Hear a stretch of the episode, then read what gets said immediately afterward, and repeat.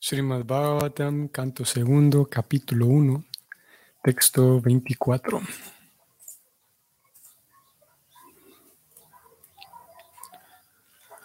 Om Namo Bhagavate Vasudevaya.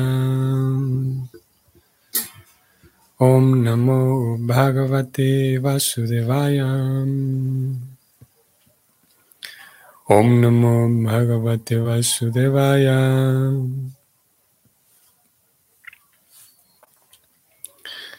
Visheshastasya dehoyam stavishtascha stavisyasam yatredam vyayayate vishvam bhutam bhayam bhayachasat.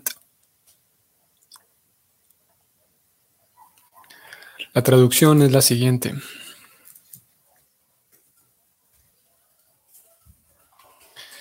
Toda esta gigantesca manifestación del mundo material, fenoménico, es el cuerpo personal de la verdad absoluta, en donde el tiempo material se experimenta en la forma del pasado, el presente y el futuro universal resultante. El significado escrito por Prabhupada es el siguiente. Cualquier cosa, ya sea material o espiritual, no es más que una expansión de la energía de la Suprema Personalidad de Dios. Y como se afirma en la Bhagavad Gita 13.13, el omnipotente Señor tiene sus trascendentales ojos, cabezas y otras partes del cuerpo distribuidas por todas partes. Él puede ver, oír, tocar o manifestarse en cualquier parte, ya que Él está presente en todas partes como la superalma de todas las almas infinitesimales, aunque Él tiene su morada específica en, un, en el mundo absoluto. El mundo relativo también es una representación de Él en la forma de fenómenos porque no es más que una expansión de su energía trascendental. Aunque Él está en su morada, su energía se distribuye por todas partes de la misma manera en que el Sol se encuentra tanto localizado como expandido por todas partes, ya que los rayos del Sol, no siendo diferentes del Sol, se consideran expansiones del disco solar En el Vishnu Purana 1.22.52 se dice que así como el fuego difunde desde un lugar sus rayos y calor, asimismo el Espíritu Supremo, la Suprema Personalidad de Dios, se expande por todas partes mediante sus múltiples energías. La manifestación fenoménica del gigantesco universo es sólo una parte de su cuerpo Virat. Los hombres poco inteligentes no pueden concebir la trascendental forma totalmente espiritual del Señor, pero los asombran sus diferentes energías, tales como los aborígenes, tal como los aborígenes, a ellos los llena de asombro la manifestación del relámpago, una manifestación de una gigantesca montaña o un árbol baniano inmensamente expandido. Los aborígenes elogian la fuerza del tigre y del elefante por la superioridad de su energía y poder. Los asuras no pueden reconocer la existencia del Señor. Aunque en las escrituras reveladas hay vívidas descripciones de Él, aunque Él se encarna y exhibe su fuerza y energías inusitadas, y aunque a Él lo aceptan como la suprema personalidad de Dios, santos y eruditos, tales como Vyasadeva, Narda, Asita, Devala y Devala en el pasado, y Arjuna en la Bhagavad Gita, así como también acharyas tales como Shankara, Ramanuja, Madhva y el Señor Chaitanya en la era moderna. Los asuras no aceptan ninguna prueba de que las escrituras reveladas presentan como evidencia. Perdón, leo nuevamente. Los asuras no aceptan ninguna prueba que las escrituras reveladas presentan como evidencia, ni tampoco reconocen la autoridad de los grandes acharyas. Ellos quieren de inmediato verlo todo con sus ojos. Por consiguiente, ellos pueden ver el gigantesco cuerpo del Señor como Virat, el cual responderá a su desafío, y como están acostumbrados a rendir homenaje al poder material superior, tal como el tigre, el elefante y el relámpago, pueden ofrecer respetos al Virat Rupa. El Señor Krishna, a pedido de Arjuna, exhibió su Virat Rupa para los asuras. Como el devoto puro del Señor no está acostumbrado a ver esa gigantesca forma mundana del Señor, requiere de una visión especial para ello. Por lo tanto, el Señor favoreció a Arjuna con la visión especial necesaria para ver su Virat Rupa, que se describe en el undécimo capítulo de la Bhagavad Gita. Ese Virat Rupa del Señor se manifestó especialmente no para beneficio de Arjuna, sino para esa clase de hombres poco inteligentes que aceptan a absolutamente cualquiera como una encarnación del Señor, desencaminando así a la generalidad de la gente. Para ellos se da la indicación de que uno tiene que pedir a la encarnación de pacotilla que exhiba su Virat Rupa para que así se le pueda reconocer como una encarnación. La manifestación Virat Rupa del Señor es simultáneamente un desafío al ateo y un favor para los asuras, los cuales pueden pensar que en el Señor como Virat y de ese modo limpiar gradualmente sus corazones de las suciedades que hay en ellos, con el fin de volverse aptos para ver de hecho la trascendental forma del Señor en un futuro cercano. Este es un favor que el supremamente misericordioso Señor les hace a los ateos y a los muy materialistas. Fin del comentario de Prabhupada. Entonces, el Virat Rupa es bastante frecuente, tal vez en el ambiente cultural indiano, que aparezcan algunos personajes, algunos sujetos afirmando que son Dios, que sí, que yo soy Dios. Y resulta que estas personas consiguen seguidores. Uno de ellos era preocupada, eh, hablaba enérgicamente cuando surgía el tema. Hablaba enérgicamente de Saibaba, por ejemplo. Saibaba que decía, que afirmaba que él era Dios. Y como otras personas, para nosotros este no es un fenómeno conocido, encontrar a alguien que diga que es Dios y que, y que consiga seguidores. Y, pero en la India es muy común, ya que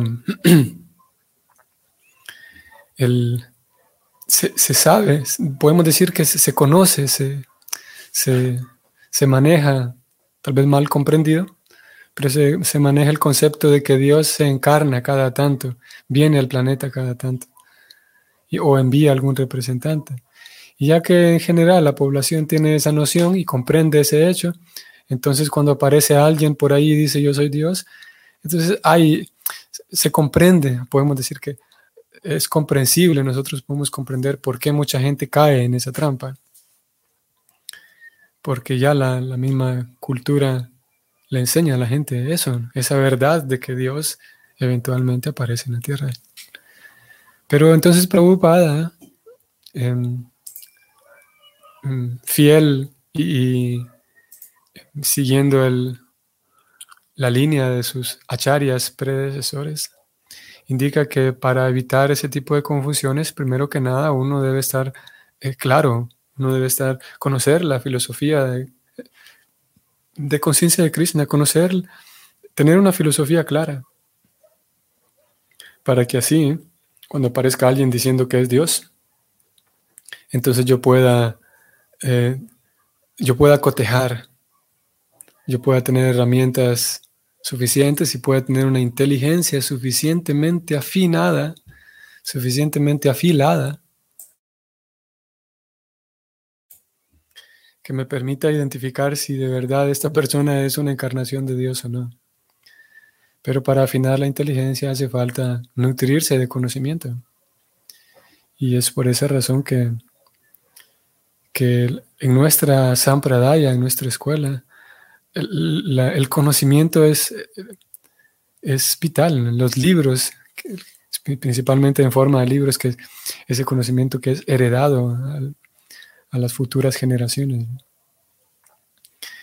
Y así puede uno estar más firme, más fuerte. Sabemos, claro está, que no se trata, no es que una persona memorice un libro y ya está, eso ya lo sabemos, sino que cuando, cuando Krishna habla del conocimiento trascendental, sin duda que abarca, por supuesto, el conocimiento teórico de, las cosas, pero cuando Krishna habla de, y cuando en, dentro del, Bhakti se habla del conocimiento trascendental, los acharyas se refieren a aquel conocimiento que también incluye la habilidad de la persona de vivir de acuerdo con aquello que estudian.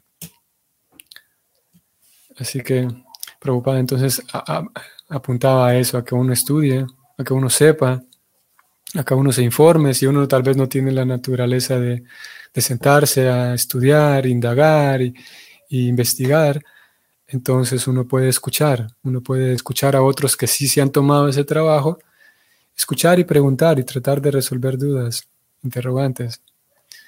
De esa manera uno puede estar más protegido. Y aparte de eso, aparte de la, protección que da el conocimiento, vamos a leer un verso de la Gita en donde Krishna le dice a Arjuna que, que el conocimiento es un arma. Ahorita vamos a ir a, leerlo, capítulo 4. Pero aparte de eso, Prabhupada también em, daba una recomendación así de carácter práctico. Voy a ir hasta el final del comentario en donde él habló de ello. Esta era la recomendación que él daba y que él la escribe aquí también. Escribe Prabhupada lo siguiente. Esta forma universal del Señor se manifestó especialmente para Arjuna, no para beneficio de él, para beneficio de Arjuna, sino para esa clase de hombres poco inteligentes que aceptan a absolutamente cualquiera como una encarnación del Señor, desencaminando hacia la gente en general. Esto es lo que decíamos, que prácticamente cualquiera puede llegar y decir yo soy una encarnación de Dios y va a conseguir seguidores. Preocupada sigue diciendo.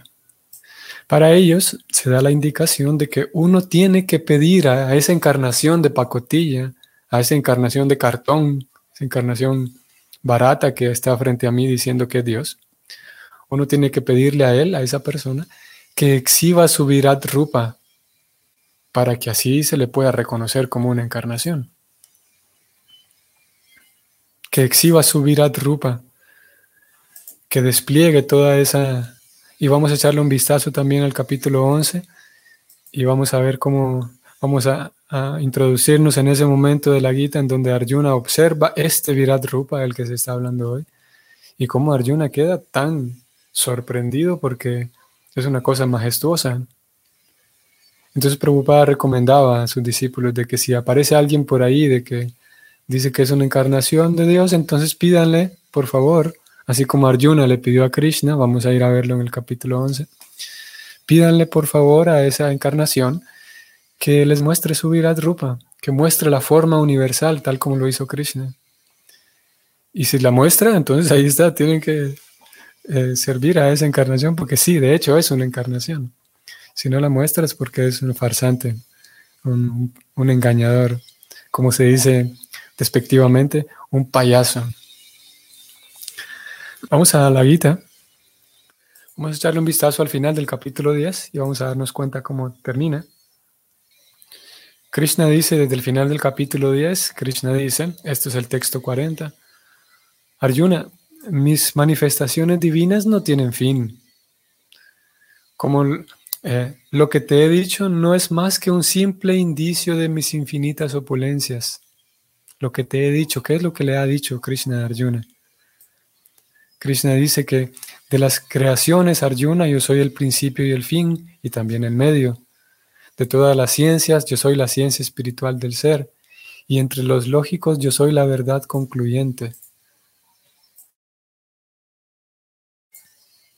Estamos leyendo solamente algunos de los muchos versos en donde Krishna habla de, sí mismo. De entre los purificadores yo soy el viento, de los esgrimidores de armas yo soy rama, de los peces yo soy el tiburón y de los fluyentes ríos yo soy el Ganges. Yo soy la muerte que todo lo devora, soy el principio generador de todo lo que está por existir. Entre las mujeres yo soy la fama, la fortuna, la manera fina de hablar, la memoria, la inteligencia, la constancia y la paciencia. Yo soy también la apuesta de los tramposos, y de, lo espléndido yo soy el esplendor. Yo soy la victoria, yo soy la aventura y soy la fuerza de los fuertes. Recuerdan que ayer leíamos del Bhagavatam, como el Bhagavatam dice que no es posible caminar sin que uno no pise la tierra. Y aquí estamos viendo una descripción en, palabras de Dios, diciendo cómo Él es todo esto.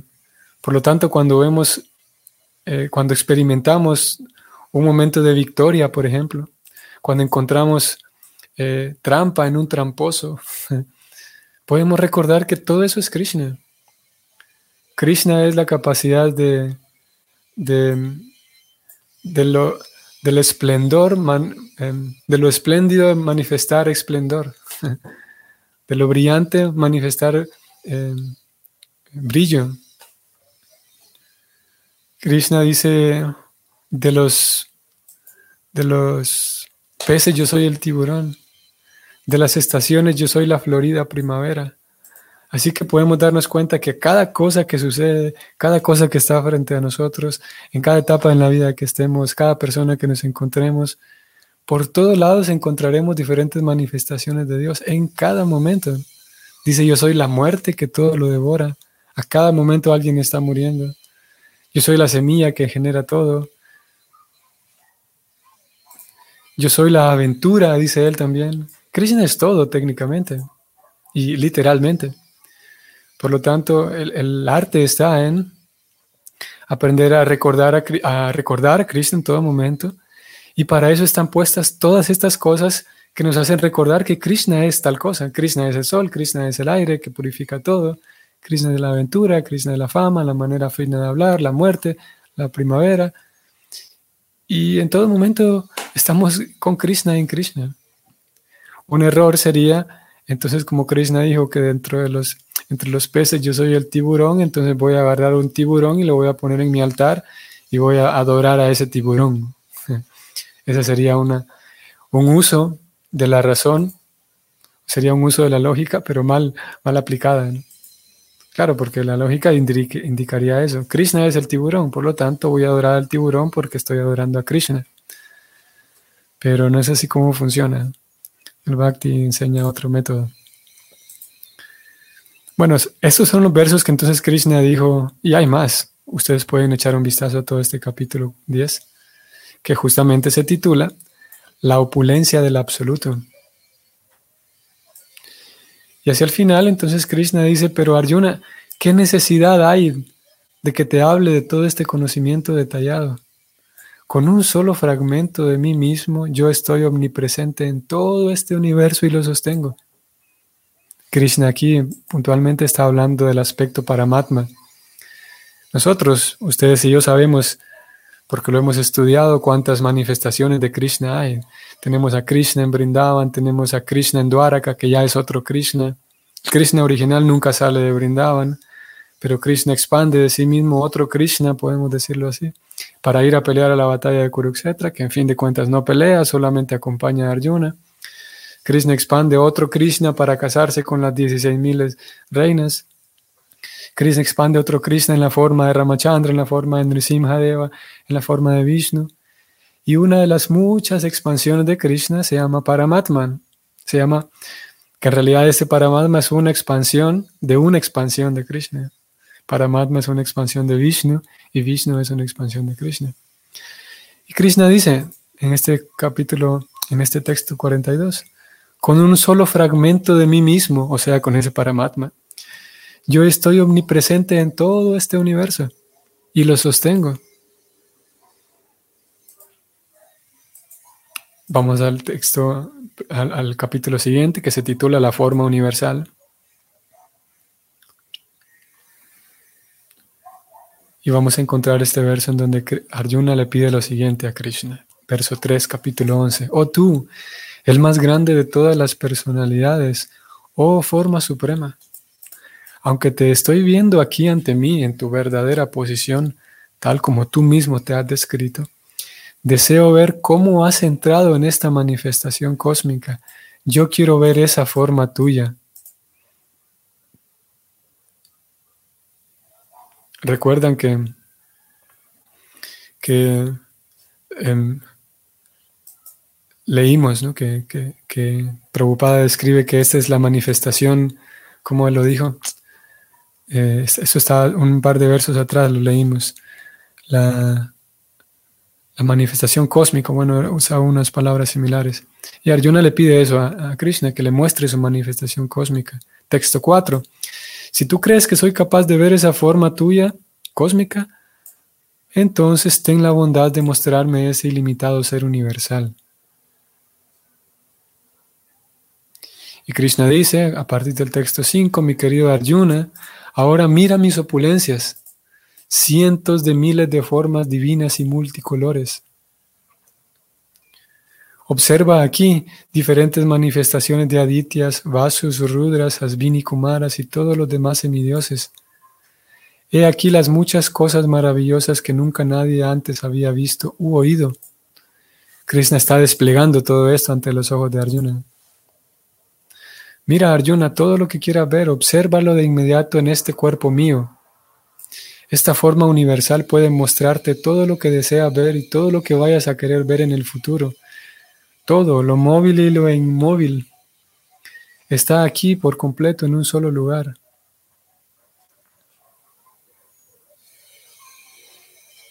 Texto 10 y 11. Arjuna vio esa forma universal y en esa forma universal vio infinidad de bocas, infinidad de ojos, infinidad de visiones maravillosas. La forma estaba adornada con muchos ornamentos celestiales y llevaba en lo alto muchas armas divinas. Llevaba guirnaldas, prendas celestiales y por todo el cuerpo tenía untadas esencias divinas. Todo era maravilloso, brillante, ilimitado, supremamente expansivo. Si cientos de miles de soles aparecieran en el cielo al mismo tiempo, su brillo podría dejar semejarse al de la refulgencia de la Suprema Persona en esta forma universal. En esos momentos Arjuna pudo ver la forma universal del Señor y en él vio las expansiones ilimitadas del universo, situadas en un solo lugar, aunque divididas en muchos miles. Es así como Arjuna entonces alcanza a ver, ya que se lo pidió a Krishna, ve esa, forma universal de la que nosotros estamos leyendo estos días. Y vamos a ir al verso 13:13. Ustedes recordarán que Prabhupada lo citó en el comentario de hoy. Vamos a ver qué nos encontramos aquí. Krishna le dice a Arjuna que ahora te voy a explicar lo conocible con lo cual probarás lo eterno.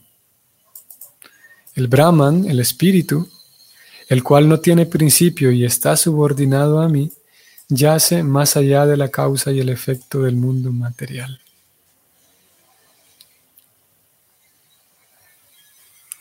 Voy a volver al texto del Bhagavatam para recordar y ver el contexto en el que Prabhupada citó este 13.13 de la Gita, porque la verdad es que me perdí. Prabhupada dijo que cualquier cosa, ya sea material o espiritual, no es más que una expansión de la energía de Dios, y eso se confirma en la Bhagavad Gita 13.13. Ok.